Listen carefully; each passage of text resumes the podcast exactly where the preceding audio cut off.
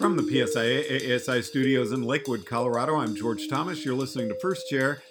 On the phone with us this evening, we have Kevin Jordan. Kevin, it is always a pleasure chatting with you. Are you actually able to ski now instead of right? Yeah. I've been skiing a lot, and we have some pretty good snow, and it's always a pleasure talking with you, George. So we want to talk about your goals for the season and when you were going into the national team, things like that. But really, I know you just did a little article for with Pete Cray on what your goals are. And I really liked yours. Can you share that with us? Yeah, I think, for me, everybody thinks about goals as how they have to be, kind of SMART, like the good old acronym of like specific, measurable, achievable, realistic, timely. And for me, being new to the national team, but I've been around it for quite a bit of time, something that, like, just thinking of goals for myself was, how can I be more of a resource? So I think I wrote in some of those, questions, it was just, what can I do to help, or how can I be somewhat of a resource, which isn't really that smart of a goal, but it allows me to kind of manifest in different ways. And to give you some examples of that, I'll give you one right off the bat, but I was able to write an article in 32 Degrees in the wintertime.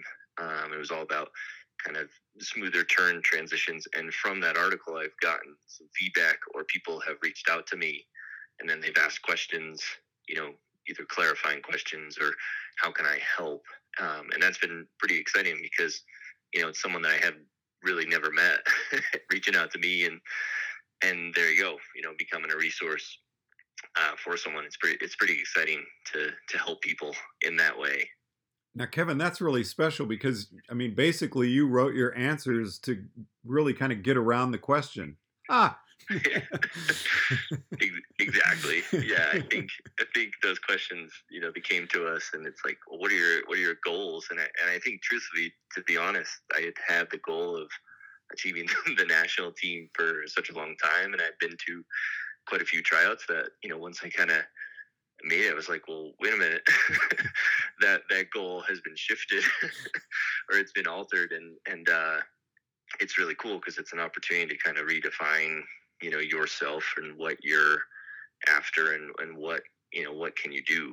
So that was kind of the thing that I think we were chatting a little bit about was, how do you become kind of like a resource, and helping people kind of understand what they need, and as more so of like a guide versus, being like, well, I think you need to do this. It's really trying to ask some of those better questions, and that's actually a separate goal that I have is, how do I get better at asking some of those questions, and how do I also realize when I just need to kind of get out of their way of learning, right? So in some ways, I'll give you a different story, but being in Killington at the Master's Academy, we have 5 days, and I would find myself wanting to kind of jump to the next thing, and I'm like, wait a minute, like I do not need to do this right now. If anything, I need to challenge myself and kind of pause, take a step back, and just let them interact or practice or get a little more mileage. And the cool thing about it is we had 5 days, so I was really able to play a little bit with the pacing, and not, I think sometimes, and myself included, I'm guilty of this, but trying to, jump to the next thing, or let me show you everything I know in my bag of tricks and everything. And it's like, whoa, you don't need to do that. It's a partnership, so you need some input from them to kind of help guide them, and also you as to where you want to go next. One of your answers, though, it was almost like you were more of a goal setter than a guide. I was really intrigued by your answer here because you were saying, it would be nice to come up with some drills or some challenges for the students, and then let them figure out how to achieve them. Yeah, exactly. Right. So I think, writing it a while ago, because sometimes your goals change, but I think, to that point, that specific goal was trying to come up with I think, some drills and some exercises that actually kind of force an outcome in terms of almost like forcing some failure, right? But you have to be super careful about that because, you know, it's almost like that. I'm thinking of like the XY axis where you have like, you know, risk on one and challenge on another. If there's too much of risk, you know, you may lose some trust. If there's too much challenge, you know, then you may kind of lose some of that. And the really cool thing about it was, you know, a great example of this is someone like a Michael Rogan is really good at trying to come up with some of these drills and exercises that I'm now aspiring some of my goals to, of trying to force some of that failure. So, for example, he was here in Aspen and had an opportunity to ski with him, and we were kind of playing around with the whole idea of planting your pole like opposite. So if you, instead of planting your right pole to go right, you would plant your left pole to go right, and then your right pole to go left. And I can tell you right now, I'm still not very good at it. And but it was one of those things where it's like, oh yeah, it makes sense. You know, you should be able to, you know, adapt and change, and so show some versatility. And I can tell you, a couple of weeks, maybe even like a month later, I'm still practicing. So, Kevin, I think that's actually how I learned to plant poles, and it was stab the snow and push away from it. yeah. Because, you know, I didn't listen to my instructor right. Yep. No, there's some good tactics out there, and it's one of those things where I think, you know, to break some patterns, it's really hard. But that's an example of, in terms of the goals, like stuff like that, coming up with that stuff. I am trying to aspire towards of like, what can I do? So it's very experimental, and you try some stuff, you may, you know, even fall down, and then you know, get back up and you're like, maybe that was a little too much, you know, a little too much failure.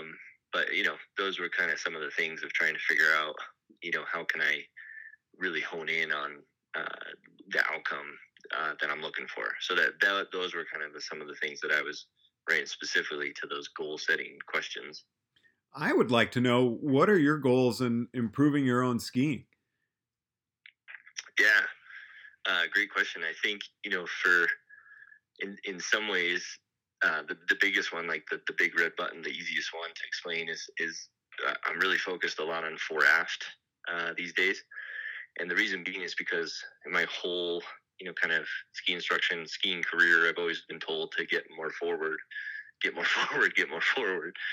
And what I realized was I actually had an opportunity to ski with Tom Gelley. This was pre-pandemic, so, you know, a couple of years ago, like 2020, you know, end of February, early March. And I took one run with him, and literally it changed my life, because what was happening was I was a little too far forward at the end of the turn. The tail of my ski would actually break away because there was too much pressure on the front. It was really hard for me to kind of release the turn. So what I learned through some of his, you know, teachings and learning some of his stuff online that he's got, I just learned to kind of, he kind of calls it like this backside heavy mentality. And what that means is, like, to me, I'm still maintaining some ankle tension at the end of the turn, but I'm like literally trying to back off just a hair from the front of the boot so that I have a place to move forward to. And sometimes, you know, I nail it, and sometimes I definitely get thrown to the back seat and skis shoot out from underneath me, and it's like, whoa, just hold on. So that's specifically what I'm working on, is trying to minimize those times that it's like, whoa, I got a little too far back there.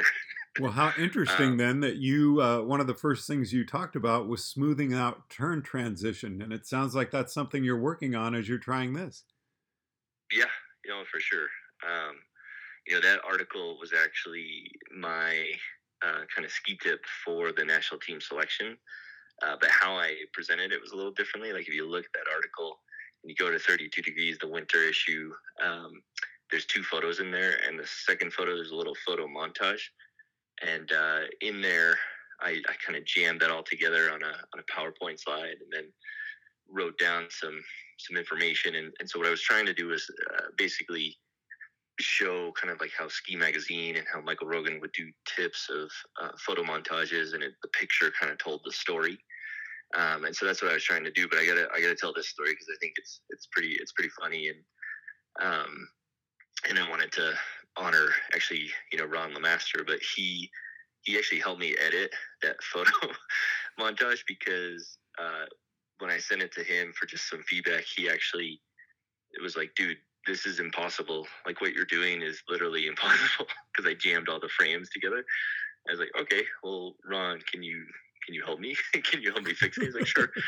So he did some work. He did some magic. He moved some of the Photoshop frames around, and he kind of made it a little bit, because he was like, oh, you can see like this track and this track's not lining up. And he was such a perfectionist, you know, about it. And so this was, you know, this is kind of like early or late October, early November.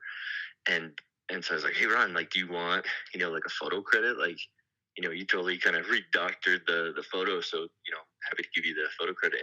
And he responded back. He's like, it's better, but it's still not that good. So I was like, okay, well, how about like a reviewer credit or something like that? So he actually got a reviewer credit. And then I think I had talked to him just a week before, and then a week later, he was in that really bad ski accident and actually ended up passing away. So it's a huge loss. But I always think back to that article and to Ron himself, but he, you know, he had questioned a lot of things, and I'd always looked to him for some technical content. I think it's just a great story that just resembles Ron, of like, you know, when I reached out, he was there.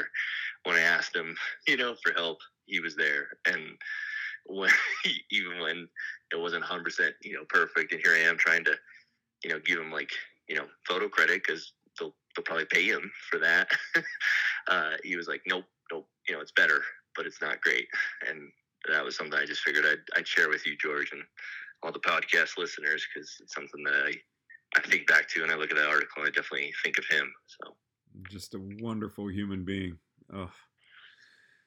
Well, Kevin, it's wonderful chatting with you. Is there anything you'd like to say in conclusion, maybe about us setting goals?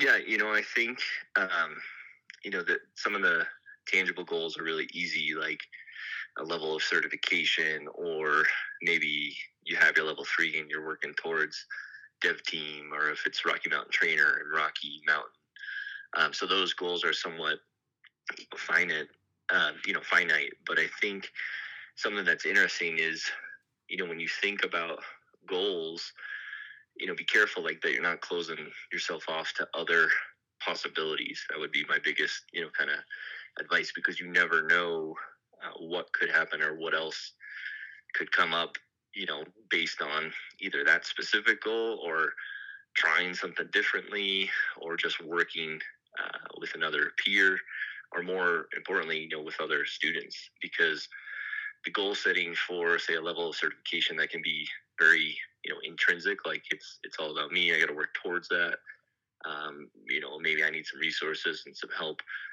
But some of our students, like, they don't know necessarily what they want to get, you know, better at. Sometimes they want to get better at technique. Sometimes they want a guide. Sometimes they want a friend to ski with. Sometimes they want to be able to cut some long lift lines during holiday periods. So I think, you know, when we're talking about goal setting, we got to think about it, you know, from the learning partnership arena of, what do I want as a goal? You know, what does my student want as a goal? And are those two things actually aligning? Because if they're not, there's a good chance that there might be some issues. But if they are, you'll probably hit it out of the park every single time. Kevin Jordan, it is always a pleasure chatting with you. I really appreciate you taking the time to visit with us this evening. Yeah, of course. Thanks, George. From the PSIA ASI studios in Lakewood, Colorado, I'm George Thomas.